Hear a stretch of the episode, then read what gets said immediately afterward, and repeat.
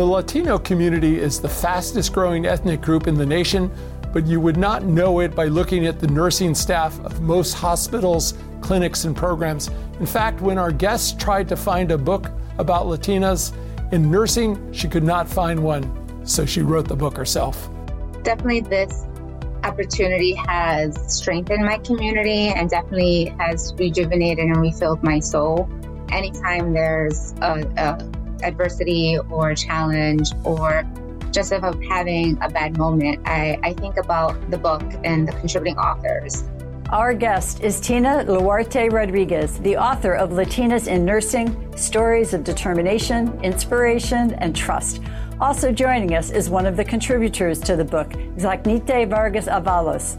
I highlight stories of my patients and other community members that have showed me what resiliency looks like, and I, I try to honor them through that through the book and, and what I write is their journey of resiliency and how, as a community, we are we are strong. And this is Conversations on Healthcare.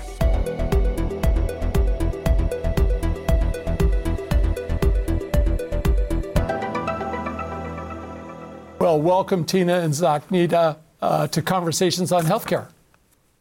Thank you very much, Mark. Pleasure to be here. Thank yeah, you for having great. us. Absolutely. Tina, let's start with you. We're so excited to see this book, and you know our part of the world as you were previously were the vice president of nursing at Wheeler Health, which is a community health center with five locations across Connecticut. How did you find the nurses to include in the book? And maybe you could give our listeners a brief overview of their backgrounds? Sure, my pleasure. Um, so, at the time when I was um, the vice president of nursing at Wheeler, I was looking for this source of inspiration um, to really help me um, get rejuvenated and um, fill my soul again. Mm-hmm. It was mm-hmm. around December 2020.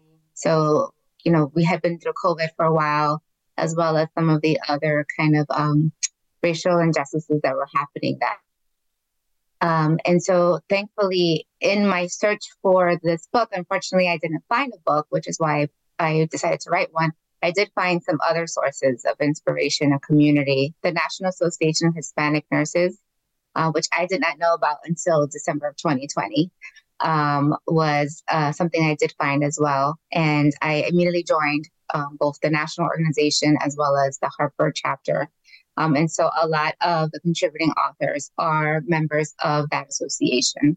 Um, and then also going to some of the conferences, I was able to um, connect more with some of the contributing authors. And actually, Zacnité and I met in um, uh, uh DC this February at our first um, Latino um, Health Policy Summit.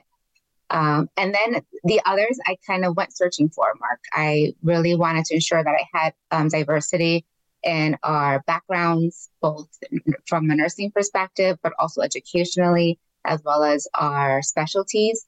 And so I was really intentional in trying to find where the other Latinas in nursing that were excelling in certain areas entrepreneurship, academia, research, um, community health. Um, and so I was really pleased to curate this beautiful first inaugural class. Um, there will be more classes coming. Well, Tina, I'd like to share your experience from the book. Uh, and you wrote, I want to quote, as the toll of the pandemic continued and with the racial murders of 2020, towards the end of 2020, I was done, exhausted and demoralized by the broken healthcare system. I was a member of the most trusted profession in the U.S but felt overlooked and isolated by my profession. Such a powerful passage, uh, Tina. And I wonder if I can ask you now, with a couple of years behind us since you wrote this in 2020, how do you see things now? Um, definitely, this opportunity has strengthened my community and definitely has rejuvenated and refilled my soul. Anytime there's a, a adversity or challenge or just if I'm having a bad moment, I, I think about the book and the contributing authors um, and how much they have given me as well as now the larger community. And, and I'm just, again, um, rejuvenated and really happy. Um, but there is still much work to be done. Our numbers do not reflect um, our, you know, our ratio within the population, uh, particularly in positions of leadership and um, influence. So, you know, there's very few of us that have the opportunities to be part of boards or the executive suites, um, as well as in academia and nursing boards. There's still too few of us in those positions. So this has been um, an exciting journey to highlight those that I was able to in this first in this first book, but there is still opportunity for so many more um, to be featured, as well as for so many others to continue to rise to their fullest potential, to continue to have the greatest impact for nursing as well as healthcare. Tina, I want to pull up on two parts of what you said. One, there's more work to be done, and then the numbers really tell a, a story that requires all of us to be focused because the Bureau of Labor Statistics says about 8% of registered nurses are Latina and nearly 7% of nurse practitioners are Latina. What has the reaction to the book been so far, and how, how's it raising awareness of the situation?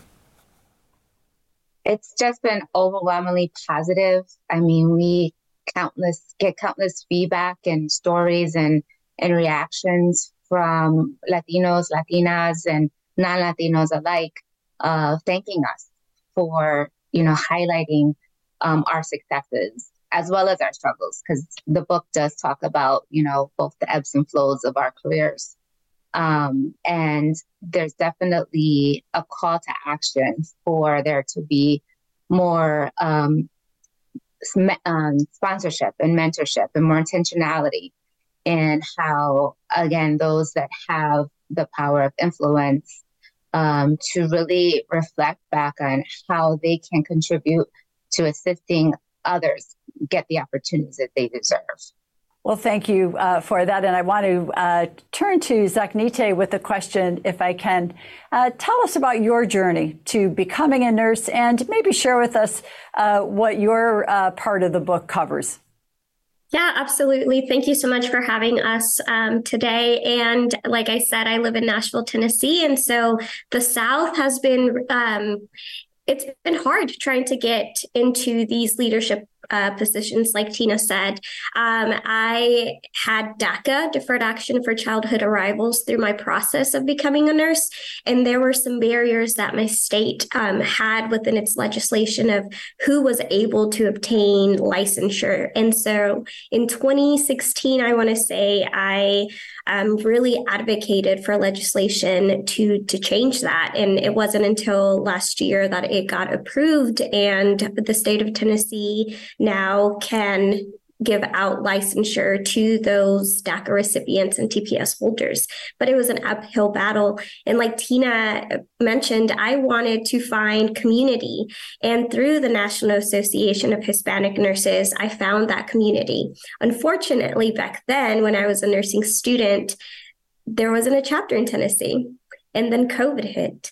And as a first generation oldest daughter of immigrant parents, I took on responsibilities that a lot of kiddos didn't take at their age. And so I was the interpreter. I would always go to different clinics with them, making sure that I was translating for them and that my parents' voices were heard at healthcare centers or wherever they would be. And so I reflected on that. And um, when the pandemic um, hit, it came around, I saw my community really suffer. And I saw those disparities really come to life due to lack of language access services. Folks didn't know where to go to get tested. And so, with my education and now as a nurse, I had to step up. And so I founded the chapter here in Tennessee. Um, and it's been a really, really great opportunity to dive into those leadership experiences, mentoring other students, actually mentoring five nursing students at this point right now. And the book really highlighted um, the need that there is for community, especially those in Latinos and Latinas who want to see representation. And in my book, I highlight that the the barriers that can come with being a non-U.S. citizen in this country with other identities um, living in the South, and I highlight stories of my patients and other community members that have showed me what resiliency looks like, and I I try to honor them through that through the book and, and what I write is their journey of resiliency and how as a community we are we are strong. Well, Zacnité, thank you for uh, sharing all that. And uh, in particular, the legislative barriers uh, related to uh, DACA and becoming a, uh, a registered nurse uh, to getting a license in your state was, I think, new information for most people reading it. So thank you so much for sharing that. Yeah, that was such a powerful message, and and thank you for for for writing it. And uh, you know, Zacnité, I want to stay with you because uh, there's, in terms of your grassroots advocacy, there, there's an initiative in California that says the state needs Spanish-speaking physicians more than other uh, linguistically underrepresented language groups. Uh, the current supply is insufficient to address uh, the demand from Spanish-speaking populations. I'm wondering does the healthcare sector put too much pressure on Latinas in nursing to also serve as translators? What, what are your thoughts? Yeah, I think that I'll speak for myself. For me, it's it's a duty to make sure that I use all of my skills. Again, it started as a child helping my parents, and that was my expectation. But we also have to recognize that speaking another language is a skill, and we need to, and it's a need and a demand, and we need to be compensated, and we need to be recognized um, for that level of skill of of translation and interpretation um, because it takes time you have to process and you have to make sure that you are medically correct translating things to your patients. And so there is pressure there. And i think that we need to recognize that um, we are extremely skilled and we need to make sure that we are compensated um, when it comes to language um, access um, and I think the barrier that I see here in, in Tennessee is that um, nurses stay in the lower level of, of nursing um, as medical assistants, which we need them as well, but we need a pipeline um, and highlighting that your language is very important. How do we get you to a BSN degree? Or for myself, how do you get to an advanced degree. I'm in that process right now, and it's been a struggle trying to find mentors um, who can in in the state who can help me get to that. And so, um, how do we keep pushing and highlighting that our skills are valuable, and we need to have spaces in these leadership circles? I really like the, the differentiation between just knowing the language and medical certification. It's a it's an added level of uh, responsibility. Uh, Yes, exactly. And you have to take a test and you have to pay money to make sure that you're certified right. and knowledgeable. And those exams or those courses can take uh, months, nine, a year, I've seen. And so, can our institutions where we currently work, can they pay for those? Can we make sure that we are being supported in, in that process of making sure that we are providing the correct information to our Spanish speaking patients as well? Absolutely. Tina, you uh, are and have been making important leadership contributions. I want to note that you're now the Associate Director of Health Equity Measures at the Yale Center for Outcomes Research uh, and Evaluation. Tell us more about uh, that work, uh, your role uh, at the center, and uh, how is this really promoting cultural competency in our nursing schools? our universities doing enough to encourage cultural competency? I appreciate that question. Thank you, Margaret. So, I have the privilege and honor of working with so many talented professionals, uh, epidemiologists, statisticians, um, masters prepared, um, public health professionals. And it's really been um, a gift and a, and a pleasure to come into the measured development world um, as uh, a nurse who worked in quality for so many years, I was on the outside of it, right? I was the one having to wait for the final decisions and then the guidance of how to operationalize it. in the clinical setting and then uh, reporting data and also looking back at the data. So now being at this, uh, you know, uphill stream part of it is, really um, a highlight for me, both professionally and personally. Um, I am very privileged because of my education and my profession, but not everybody in my family or who I love and care for have that same privilege and um, education of knowing how to navigate the, the healthcare system. And so that is the lens and that is the voice that I bring into my work, ensuring that, yes, we are in um, looking at the evidence based practices and the clinical um, trends and getting that stakeholder appreciation, but always bringing it back to that patient, ensuring that it's, you know, people back in my neighborhood um, in the Bronx, New York, my family members, um, those who aren't um, very fluent in health literacy, um, as well as also in English, um, can have the tools that they need to be informed consumers of mm-hmm. healthcare and to be advocates for themselves. And so that's the work that I'm able to do with my team. And every day it's just a gift to kind of be in rooms of influence and with conversations with key stakeholders about how to truly make this work meaningful and really relevant. And, and Tina, if I could just follow up on that, are you having an opportunity to dialogue with the leaders of our uh, schools and colleges of nursing around what they're doing, both in curricula and experiences, to encourage competency in this area and the use of these measures that you're developing?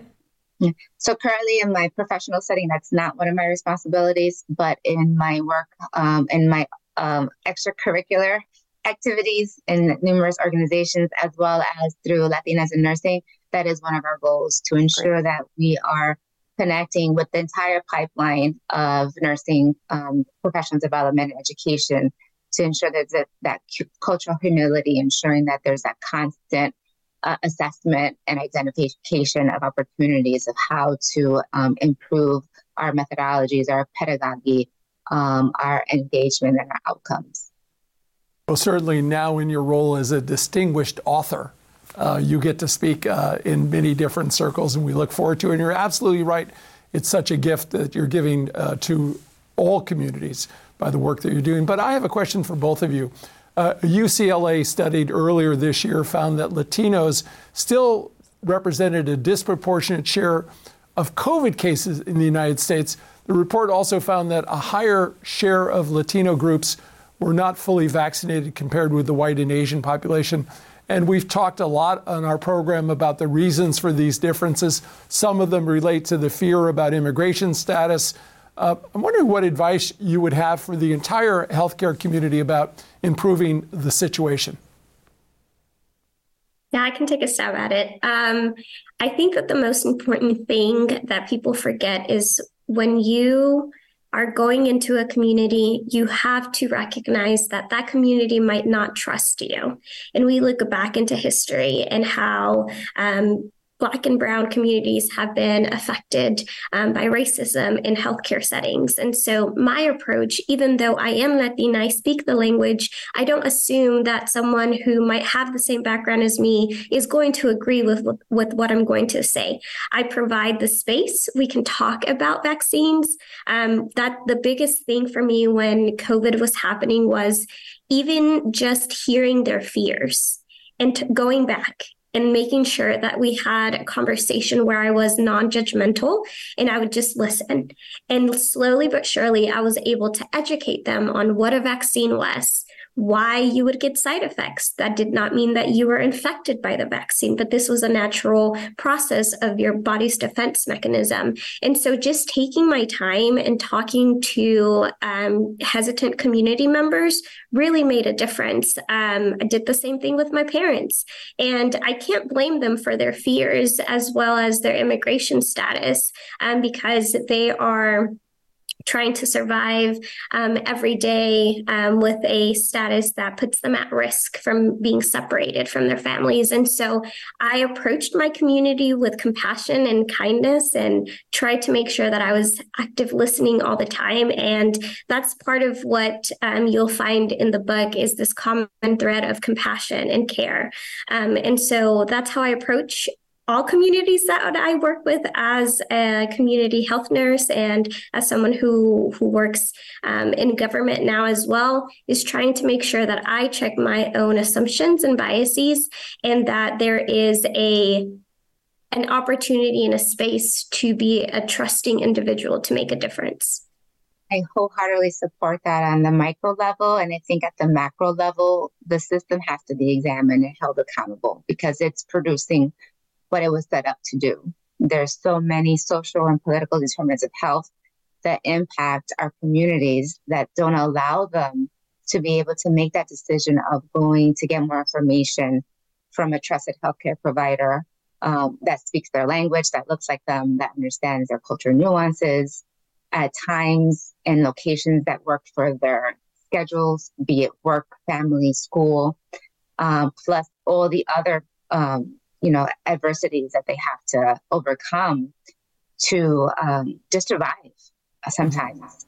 And so i feel that as a system there needs to be more opportunities and accountability to addressing those political and social determinants of health to then be able to uh, truly evaluate you know the outcomes that we're seeing now you know, Tina, you've uh, worked at community-based organizations. You're at, at Yale now, and uh, Nicole Gomez wrote in the book that she never imagined that she would become a professor of nursing. And we, we could change the name, we could change the role, but we're basically saying uh, how how or asking how do we encourage people to be thinking big, far down the road, thinking about positions of influence uh, early on in their career. How do we support people in doing that? And it's, it's not just nursing. Uh, Latinas and Latinos are underrepresented in behavioral health specialties, in medicine, in the technologies that support healthcare across the board. So tell me a little bit about what you're thinking about around that kind of support. You, you mentioned there aren't a lot of people in the C-suite uh, in nursing who are Latina. You were the vice president uh, at a very prestigious organization here in Connecticut. Tell us what you're thinking about how we create that kind of uh, career uh, aspiration and, and hard, hard support and skills to help people move there. Absolutely. Yeah. So I have a couple of thoughts on that. Um, first and foremost is representation, right? Like uh, others need to know that there are people like us in these positions and, and highlighting that and, and recognizing that and ensuring that um, we um, celebrate those of us who are in those positions. Um, I think the other piece too is really being intentional with um, those, those pipelines. Um, again, having um, accountability to the fact that there should be diversity within the leadership um, of any organization to reflect its community and um, its customers. So that you know there's a commitment from the organization to ensure that their leadership is reflecting their community and then actively working to that. And in that work as well, there needs to be sponsorship. So I, I once referred to being overly mentored but under sponsored. Hmm. Um, and and very interesting. A lot, yeah, there's a lot of uh, opportunities out there, but they cost, right? They cost time, they cost money, and if if I'm going to if I'm working a full time job plus I'm going back to school, um, sometimes carrying three or four classes, I don't have opportunity then to do any other development that would then help me advance faster in my career. So if there is opportunities built into our organizations, into our systems and structures that allowed for that development to be again more concrete, more intentional, I think that is also going to assist in um, ensuring that the representation that is needed is there. And Tina, I, I, think it's safe to say when we say sponsored, we mean economically too, correct? Right? Uh, providing right. the kind of stipends or support for people to maybe cut back a little bit while they're undertaking that kind of leadership uh, development work. Great. You know, let me follow up on the, the sort of the uh, mentoring issue. Mentoring in medicine uh, is a nonprofit that works with underserved students beginning as early as third grade uh, to encourage them to become healthcare and science professionals. And this program has had great outcomes. Uh, the National Association of Hispanic Nurses also advocates for mentoring efforts. I'm wondering what other programs do you see out there that are making a difference? I've seen some immersion programs where um, middle school students are brought into simulation labs to learn about some of the um, profession because um, there's rich diversity within the healthcare um, specialties, and, and, so a lot of times people just hear about the doctor, the nurse role, and so just really expanding, uh, you know, the general population's understanding of other ways that you can have a career in healthcare um, maybe as you know a phlebotomist or a surgical technologist. Um, and then while you're doing that using tuition reimbursement to continue on career training if you wanted to be a nurse or advanced practitioner or a physician. So um, that's one of those successes i've seen. Um, i think also um, there's a need to even go younger than third grade right? Like I, I have a vision of creating the Latina nursing picture book series so that as early as one years old they can be exposed to the nursing profession and all its beauty and all its rewards um, and to see that progression of you know uh, women and women of color in the stems is definitely something that i think is another area of opportunity I just wanted to add my chapter in Tennessee has a partnership with an elementary school, a local elementary school.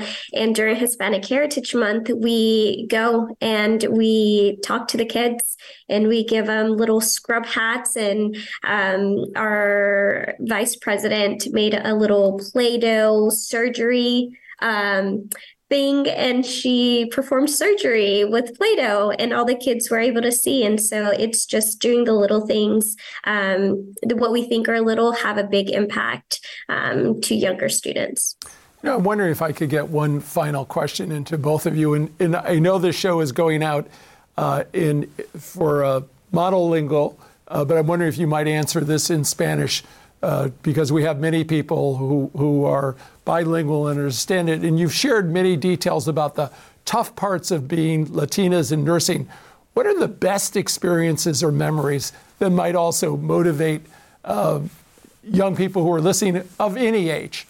Yeah, I, I can answer in Spanish. Um, yeah, that'd be great. I think that cuando entro al cuarto de mi paciente y empiezo a hablar y reconocen que mi acento, mi idioma es igual que ellos, sus caras brillan. Y es una razón para seguir adelante cuando me dicen muchas gracias, tú me entiendes, tú sabes mi cultura, de dónde vengo y estoy muy orgullosa de ti. And hearing those words how proud they are of me even though they have we've never met. I am their nurse and i walk into the room but they know that they are safe keeps me going. And um, it's just a, unexplainable feeling that you know that that that patient is going to open up to you and you will be able to deliver the care that they need. Para mí es un honor ser su enfermera. Estoy aquí para usted para su familia para escucharle y para ser su voz en su uh, cuidamiento. Uh, si tienes algunas preguntas, me, me llamas, me, me, haces lo que necesitas, me digas lo que necesitas. Estoy aquí para ayudarle. And it truly has been, you know, an honor to um, walk into spaces and immediately, as Anita said in Spanish, to see their faces shine and to see them relax and and to feel recognized and to feel um, seen. And so I highly encourage um, everyone to be um, bilingual. Um, and everybody can learn it um, and to continue to practice it and, and always be curious.